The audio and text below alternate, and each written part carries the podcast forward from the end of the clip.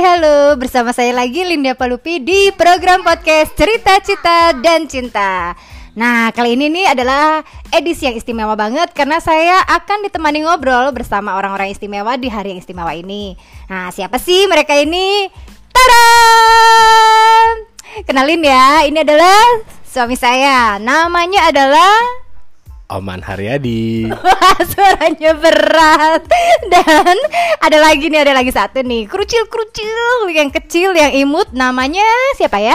Rafa Rafa siapa? Rafa Asyagi Asyagi Ar-Rahman Lo itu ngomongin sambil makan ya. Jadi suaranya gitu deh. Oke, hari ini hari Jumat ya, tanggal 7 Juni. Ini adalah hari istimewa banget buat uh, tamu istimewa saya yaitu Oman. Yeay. Kita nyanyi yuk. Ya, Rafael kita nyanyi yuk. Happy birthday papa. Happy birthday papa. Happy birthday, happy birthday, happy birthday papa happy birthday papa. Terima kasih. Suami saya ini sebenarnya pemalu loh, pemalu banget.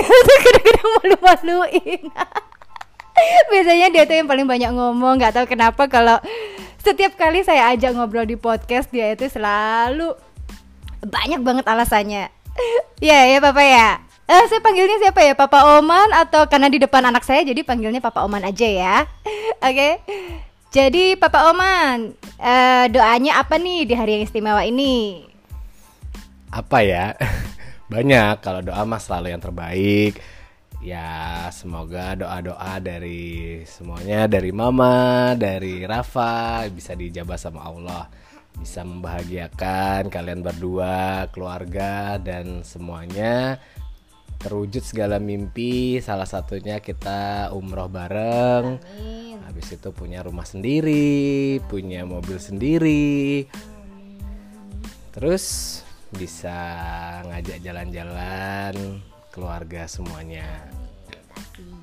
Yang pasti bisa bersedekah di setiap bulan atau setiap tahunnya.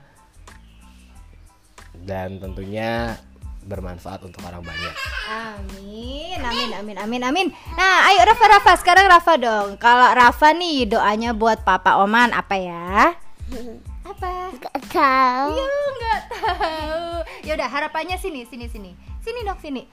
Rafa pengennya apa? Pingin apa nih? Gak tahu Oh nggak tahu ya. ya udah, nanti kita cari tahu ya. Rafa maunya eh, Papa Oman seperti apa?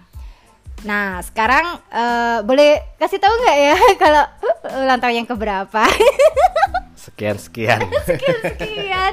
Dia malu. Dia tuh selalu ngakunya tuh 17 karena 19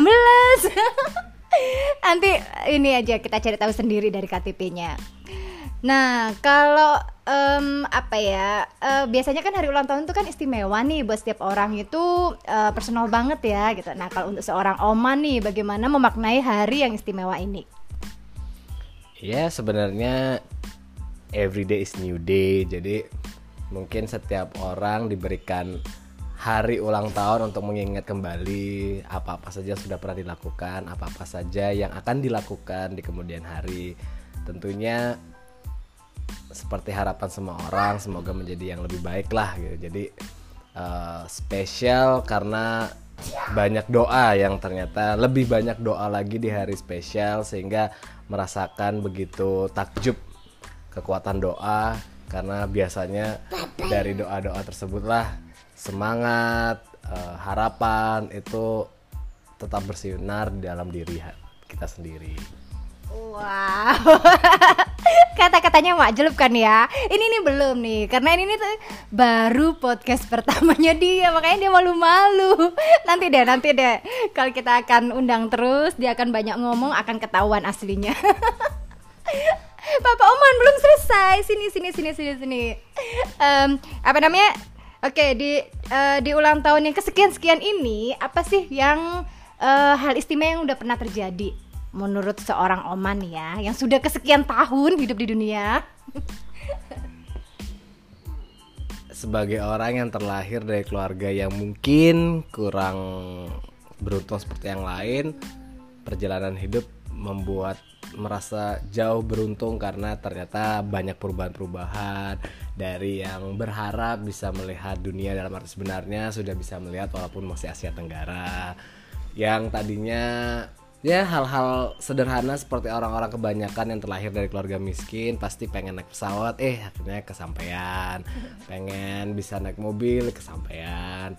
Pengen banyak hal ternyata yang mungkin bagi seseorang uh, di luar sana nggak mungkin karena ter uh, terhalang oleh kondisi ekonomi tapi ternyata Allah memberikan hal yang berbeda gitu banyak sih sebenarnya orang-orang yang jauh lebih hebat daripada saya tapi setidaknya uh, saya pribadi merasa bersyukur di usia yang sekian sekian sekian ini.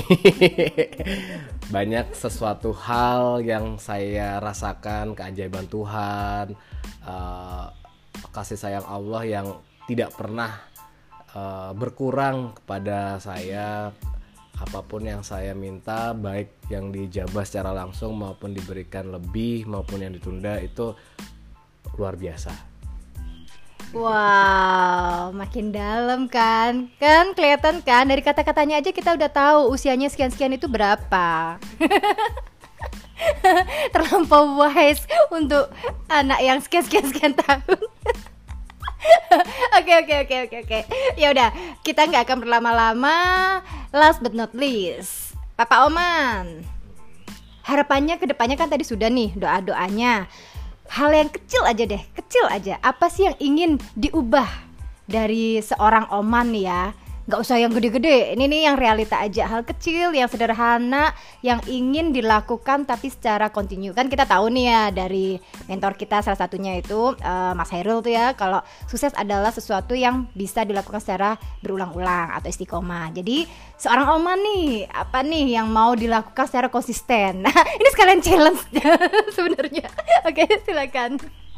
Sebenarnya sih sudah buat ya uh, daily activities uh, yang setidaknya mau dijadikan uh, konsistensi diri bahwa pengen berubah secara uh, tindakan dari bangun pagi lebih pagi lagi sampai nanti uh, sebelum tidur apa aja yang sudah dilakukan. Jadi lebih kepada istiqomah sekarang udah lebih ke spiritual. Semoga sholatnya uh, apa uh, sholat wajibnya nggak ditinggalkan sholat sunnahnya ditambah pengen puasa Senin Kemis karena belum pernah jadi lebih ke spiritual sih karena lebih kepada kalau kita mau ngerubah hal-hal yang lain setidaknya hal-hal dalam diri dulu yang dirubah. Wow, itu ya jadi hal-hal spiritual terutama habit harian yang yang akan dilakukan secara terus-menerus. Kita tunggu saja nanti paling tidak 30 hari ke depan apakah itu tadi akan terlaksana. Oke, saya Lindia Palupi untuk program podcast Cerita Cita dan Cinta. See ya.